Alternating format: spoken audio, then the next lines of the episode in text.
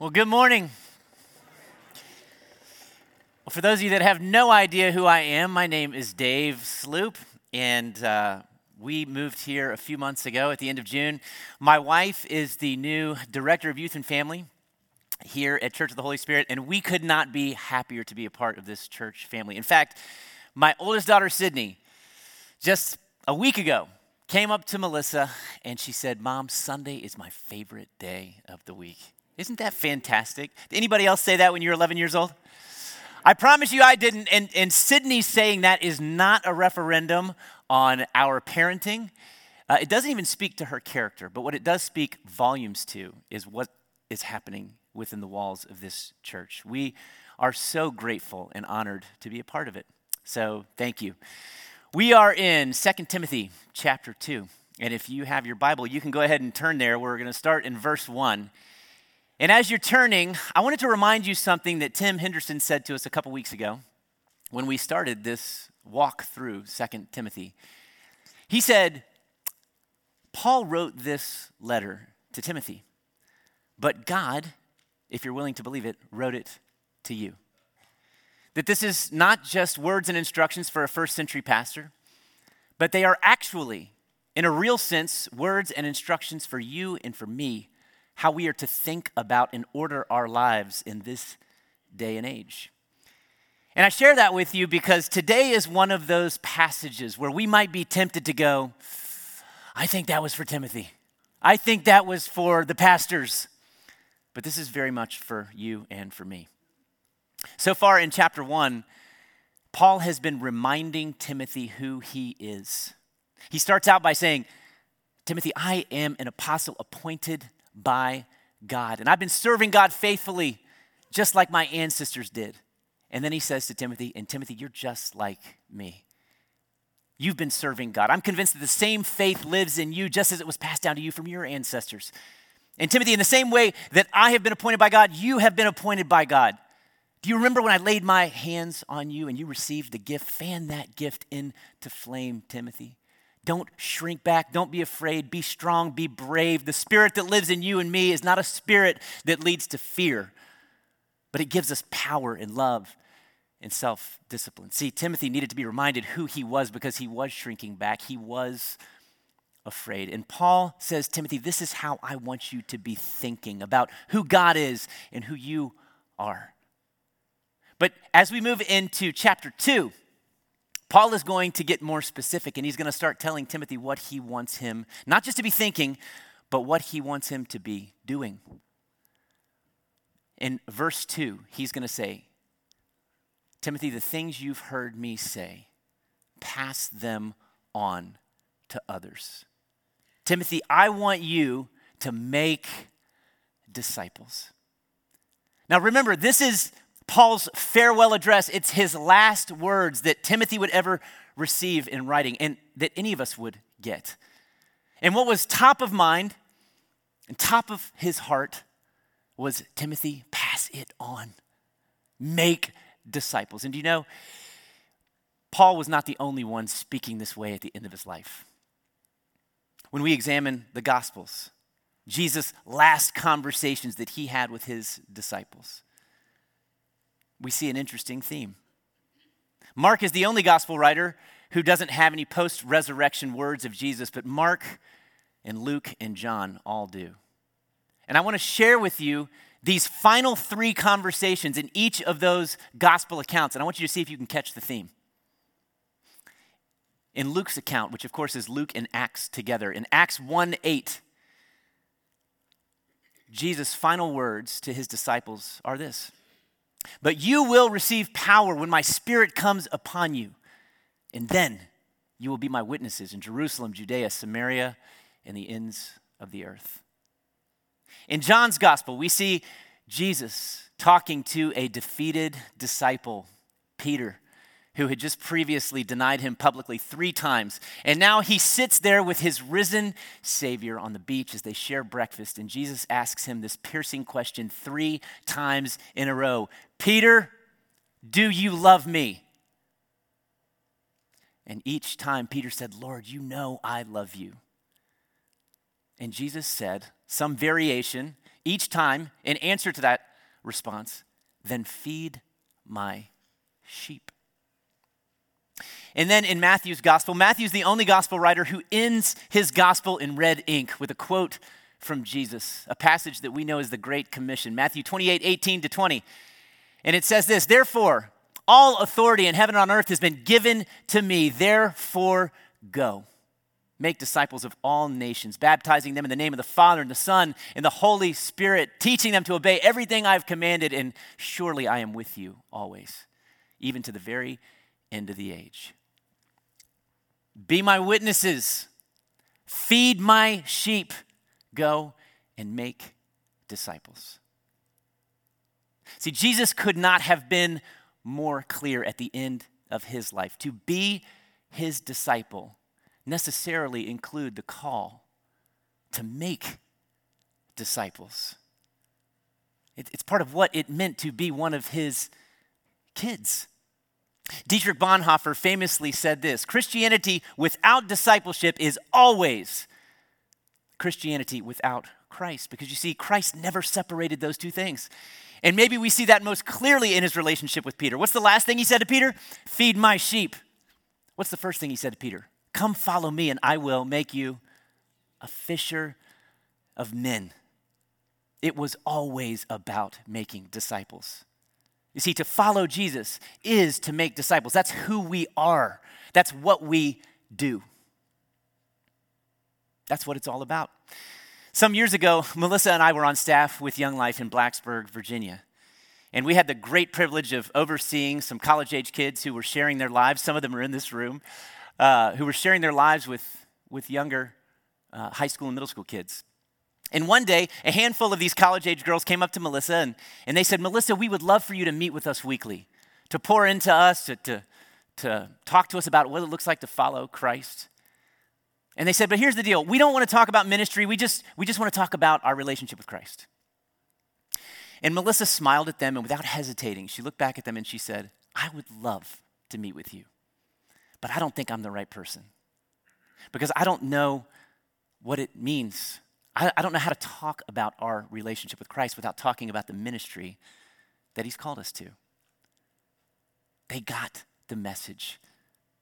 To be a disciple is to make disciples. And I got to be honest with you, as I began to prepare for this message, a, a, passage that is very familiar to me. 2 Timothy 2 2, I had that memorized as a high school kid.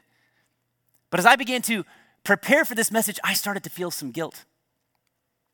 Because you see, for 19 years, making disciples was my full time job. It was baked into my nine to five. It's what I was paid to do. But for the last two years, I am in a different career. And that has slowly fallen off my plate. And I was thinking to myself, I am not the guy to stand in front of these people and tell them what it means to go and make disciples because I don't feel like I'm really doing a great job of that right now. But as I stand before you this morning, I think I'm exactly who God wanted to share this message. And here's why. If we were being taught this passage from one of our full time pastors, it might be easy to sit in the comfort of our pew and look at them and say, you know, that's easy for you to say because you're paid to do it. But I have a full time job, I don't have time. But this is not just a call for our full time ministers. It's a call for all of us. It's there's not one of us in here who would call ourselves a disciple of Jesus Christ that is exempt from this call. Paul said it to Timothy, but God is saying it to you and to me. So I think there's one of two traps that we could fall into this morning. On the one hand, we might feel some shame and guilt already, knowing like, I have not been doing this. But I want to encourage you to not take that bait because shame and guilt are not from God. Do you know that? When you if you feel those emotions ever, just know that is not his voice. That is not how God moves or leads us. Shame and guilt are not from him. But on the other hand, you might be tempted to tune me out this morning you might be tempted to think, this is not really how I do my relationship with Christ. I'm just going to check out. And I would encourage you not to take that path either. Instead, would you be willing to stand in the middle of those two extremes and take a different posture? Would you be willing to have a soft heart? Would you be open to the conviction of the Holy Spirit? Because here's what conviction is it is not shame and guilt. Conviction of the Holy Spirit is an invitation from our Savior to live more fully into who He created and called us to be. It's an invitation from our Savior, who, by the way, is not angry, mad, and disappointed with you. He's not. But He never stops pursuing. He remembers that you are from the dust, but He has more for us. So, can I pray for us that God, and I know that we're still in the intro here, that God would give us the right heart to hear His word? Let me pray. Father, would you soften every heart, including mine, in this room, that we might be open to the conviction of your Holy Spirit, that we might more fully walk into what it means to be your disciples. In Christ's name, amen. Okay, Second Timothy chapter 2, verse 1. Paul says to Timothy, You then, my son, be strong in the grace that is in Christ Jesus. Literally, what Paul says here is be strengthened continually by his grace. It's an interesting phrase because it's passive and active. Be strengthened is in the passive voice, which, which means that it's a force upon us. It's happening to us, it's somebody else's strength. But he frames it as a command. There's an action here. Be strengthened. Paul is saying, Timothy, there's something that you must do and keep doing. I wonder how many of us think of grace as a one time transaction between us and God. At the moment of conversion, we receive His grace when we get our sins forgiven, and that is true. But Paul here is suggesting that we are meant to have an ongoing relationship with grace, a grace that we cannot and will not experience without effort. We don't often use those two words in the same sentence, do we? Grace effort, but Paul has no problem with this. He says it even more harshly in Philippians 2 12 and 13. Let's see if you remember this verse. Work out your salvation with fear and trembling. At first glance, that verse is antithetical to everything that you and I understand about what it means to follow Christ. We don't work out our salvation, we don't earn it. It's a free gift. But Paul makes no apologies. Work it out. Why? Verse 13 For it is he who works in you both to will and to act according to his good purpose. What is Paul saying? He's saying when you work, when you exercise effort, that is when you activate his grace and you see his strength show up in your life. Timothy, you are going to have to drag yourself, sometimes kicking and screaming, underneath the fountain of his grace, where he will supply all of your needs. 2 Peter 1 3 says, His divine power has given us everything that we need for life and godliness. But Peter, Timothy rather, you have to go and get it. See, there's an interesting relationship in the life of the believer between grace and effort. We will never be effective disciples in our own strength. We need His. But we will never experience His strength until we exercise our own effort. It's a partnership. See, God's grace is a free gift to all. But listen to this we will not all experience that grace equally. We will experience that grace only to the degree that we are strengthened by it. And that will always be a choice. We will not stumble into strength any more than someone will stumble into getting ripped without going to the gym. It doesn't happen. We will not just drift into godliness and holiness, it is a conscious daily decision. That's why he says, be strengthened how often? Continually, over and over again, moment by moment. Timothy, be strengthened by his grace. And Paul wants to make sure that Timothy understands in verse 1 where his strength is coming from before he tells him in verse 2 to go and make disciples. And Jesus follows the same pattern. Did you notice in Acts 1 8? My spirit will come upon you, then you'll have power, then you will be my witnesses.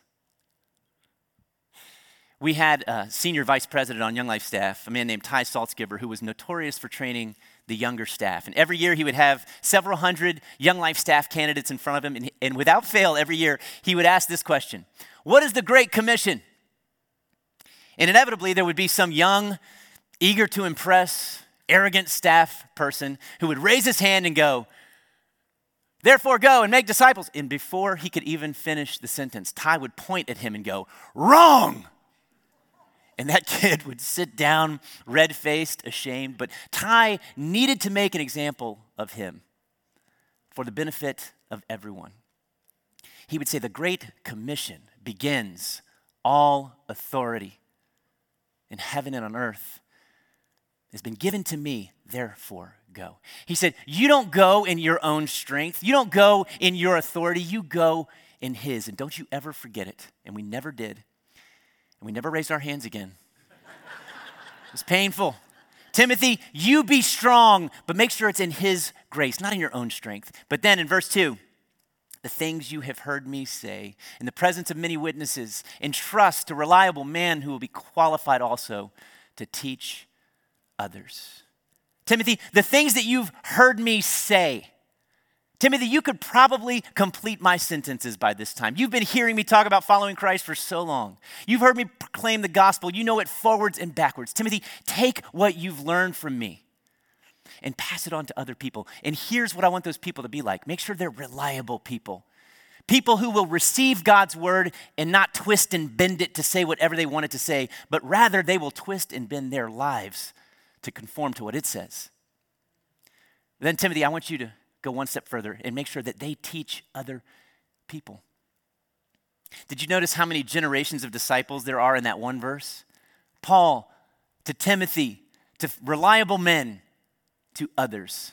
And by implication, who would teach others, who would then teach others, who would teach others, and on and on and on. And this is how God's kingdom advances here on the earth. And you know what? This was always Jesus' strategy. Sure, there are places in the New Testament where we see Jesus speaking to large crowds of people, but the overwhelming majority of Jesus' ministry was on dusty roads with ordinary men. Guys that he said, Come a little bit closer and see what I'm really like. Live life with me. Follow me. The things that Jesus heard from his Father, he passed on to his disciples. And then eventually he would say, Hey, you guys should go out in twos and proclaim the coming of the kingdom of God. And they would come back and they'd tell Jesus all that they saw and heard and learned, and Jesus was making disciples. But then, before Jesus left the earth, he said, Now you go and do the same thing.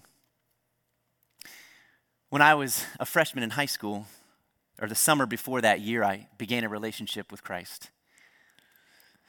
And I didn't have anybody to help me know what that meant, so I kind of stumbled through my first year in my relationship with Christ. But then in, the beginning of my sophomore year, a man named Joe Harcel moved to town, and Joe would become my young life leader. And Joe started teaching me what it meant to read and study my Bible for myself.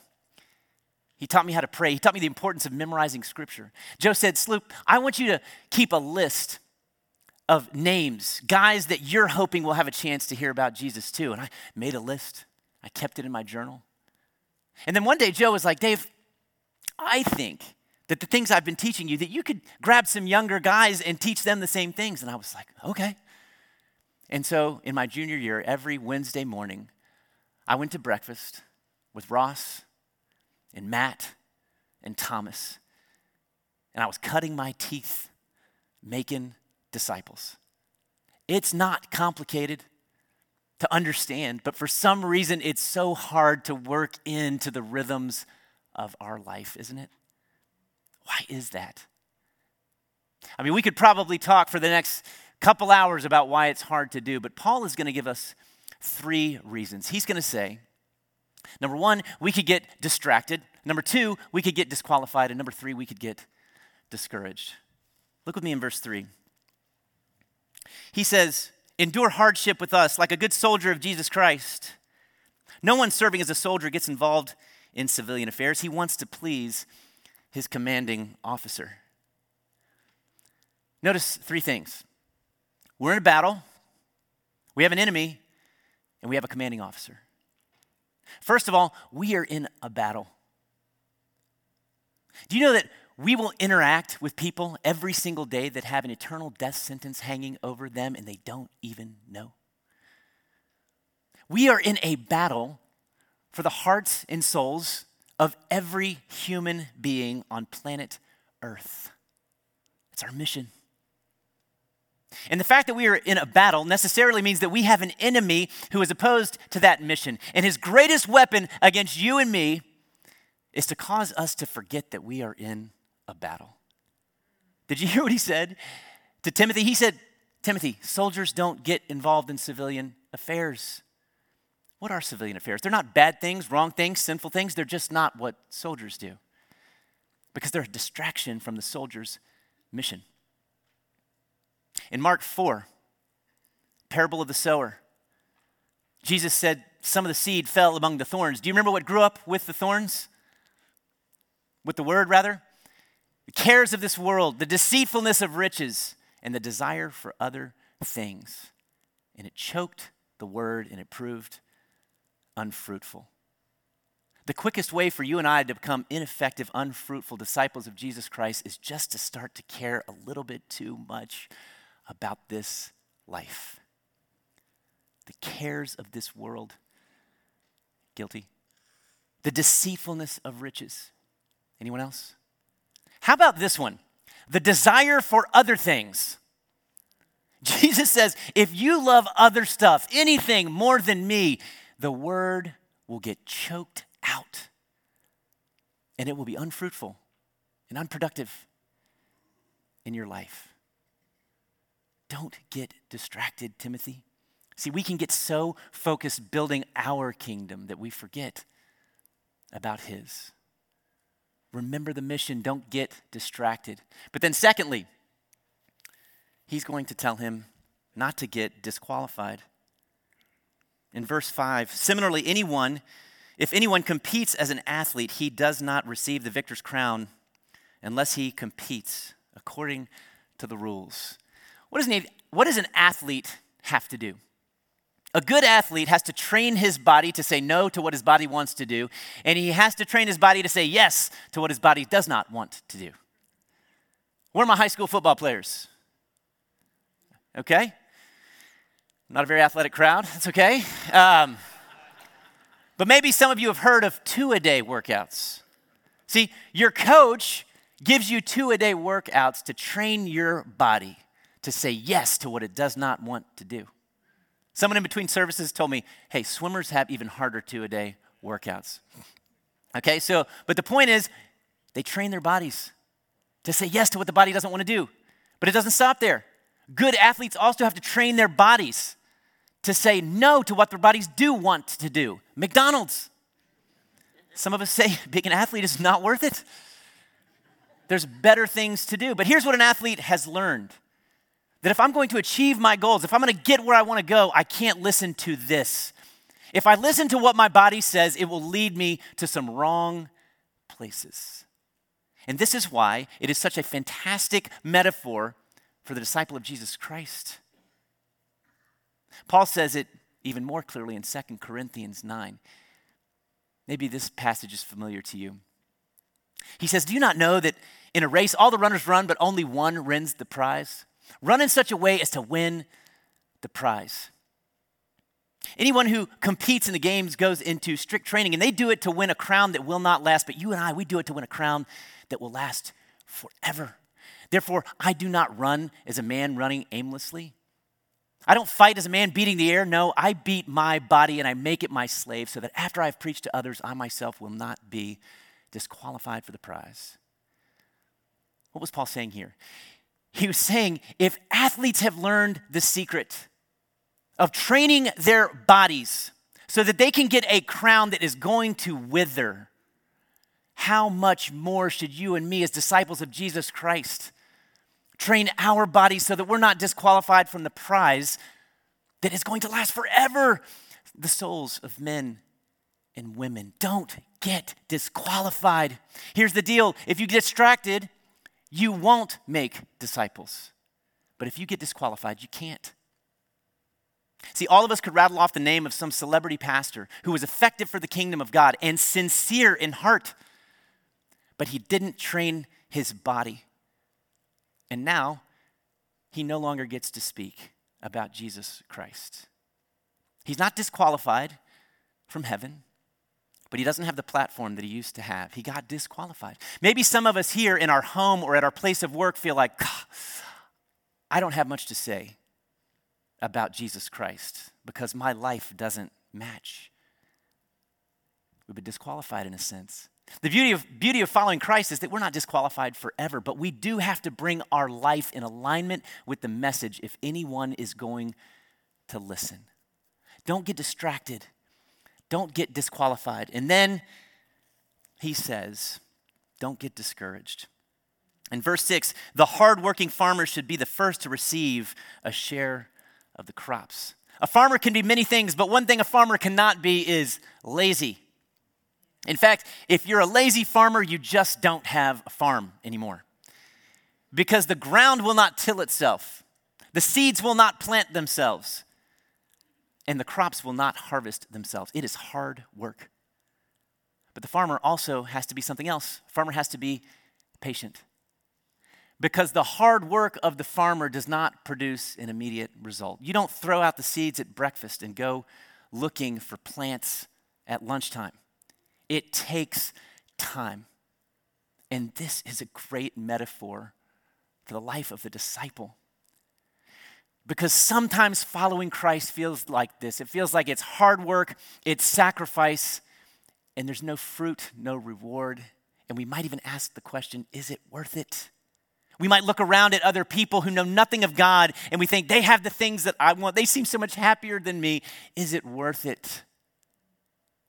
Paul will take the next four verses and say, Timothy, it is worth it.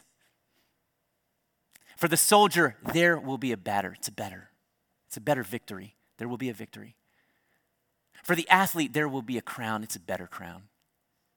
And for the farmer, there will be a harvest, but it is better. It's worth it. Listen to what he says, starting in verse 7. Reflect on what I am saying. For the Lord will give you insight into all this. Remember Jesus Christ, raised from the dead, descended from David. This is my gospel, for which I am suffering, even to the point of being chained like a criminal. But God's word is not chained. Therefore, I endure everything for the sake of the elect, that they too may obtain the salvation that is in Christ Jesus with eternal glory. What is Paul saying here? He's saying, Timothy, I have left it all on the field. I have spent every ounce of energy I had for the sake of this gospel. And you know what? They might be able to stop me, but they're going to have to cut off my head because as long as I have breath in my lungs, I'm going to keep talking about Jesus. And even if they do stop me, Timothy, they will not stop God's word. It's not bound, it's not chained. The word of the Lord will stand forever. Timothy, this world and everything in it will pass away. You and me too, Timothy. Our life is a vapor. We are here and then we are gone. But Timothy, don't you think for a second that that means that this life doesn't matter. Because, Timothy, how we live in this window of time between the cradle and the grave will matter forever and forever. Eternity will be impacted by this window. So don't miss it, Timothy, because we're not competing for a crown that's going to fade away, but for a crown that will last forever. Have you ever wondered what crown Paul was talking about? He talked about it a lot.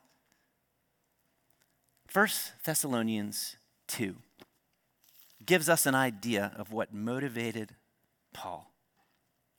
And he says, For what is our hope? Our joy, or the crown in which we will glory in the presence of our Lord Jesus when he comes. Is it not you? Indeed, you, Thessalonians, you are our joy and our glory. Those are strong words. You see, Paul knew that one day he would stand face to face with a real Savior who had risen from the dead. He would look him in the face, the same Savior that he had spent the latter part of his life, giving everything for. And behind him in that moment, there would be an army of men and women who were there with Paul because Paul had laid everything on the field. And Paul lived for that moment because he knew that the joy of that moment would last forever. Paul gave his life for that. What are you and I giving our lives for? Wouldn't it be a shame to get to the end of our life and realize we had spent our lives on stuff that just doesn't matter? It's just going to wither away and burn. You know, the only two things that will make it from this life into the next are the Word of God and the souls of men and women.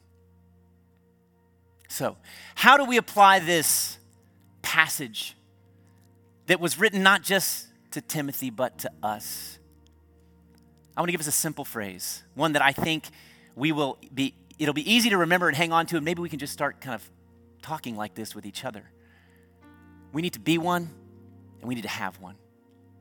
We need to be one. If you're going to make a disciple, you got to be a disciple first. You got to be his disciple. Does he have your heart this morning? Are you his? Have you been living with him as your commanding officer, or have you forgotten your mission? Some of us need to remember this morning that we are his disciples. And remember, he's not mad. Don't feel shame and guilt. He's calling you to live more fully into who he created you to be to make disciples, we got to be one. Perhaps there's somebody here that's never trusted in Christ as your Savior. Can I tell you something? You have a God in heaven who knows your name. He loves you. He's known you from before the foundations of the earth were laid. And can I tell you something else? In every pursuit in your life, your pursuit for pleasure, for comfort, for peace, for joy, what you've actually been searching for in all of those pursuits is the God behind all of those things, the God that created those desires and put them in your life so that it would lead you to Him. He wants you to know Him, not just to be known by Him, but to know Him. You can come home today, you can enter into a relationship with the God that made you. You weren't just made by Him, you were made for Him. Be one, be His disciple. But then don't wait too long to have one. There's some of us in this room that have been following Christ for a really long time, and we have some things to offer, and we need to call somebody else that maybe is in this room and say, Can I take you to lunch? Can we get a coffee? I want to pass on some things, some things that I learned, some things that somebody else put into me, I would like to share with you. It's not complicated. Make disciples pass on to others. Don't get distracted. Don't get disqualified. Don't get discouraged. It is worth it. Be one, have one. Let's pray. Father, we need you. And as I'm praying, I would encourage you that if you need to deal with the Lord, if you want to respond, to the conviction of His Holy Spirit, come on down to these rails. The curved rails are for you to interact with God privately, the straight rails will have people to pray with you. Maybe you want to enter into a relationship with Christ for the first time. You can do that now. You could go home a different person. God's word says that when we enter into a relationship with Him, we are a new creation. The old is gone, the new has come. The straight rails, someone would love to pray with you and usher you in to the feet of God that you might be a child of His. Father, thank you for this word. Thank you that it's alive, that it transforms. I pray that we as a church would more fully live as your disciples. In Christ's name we pray. Amen.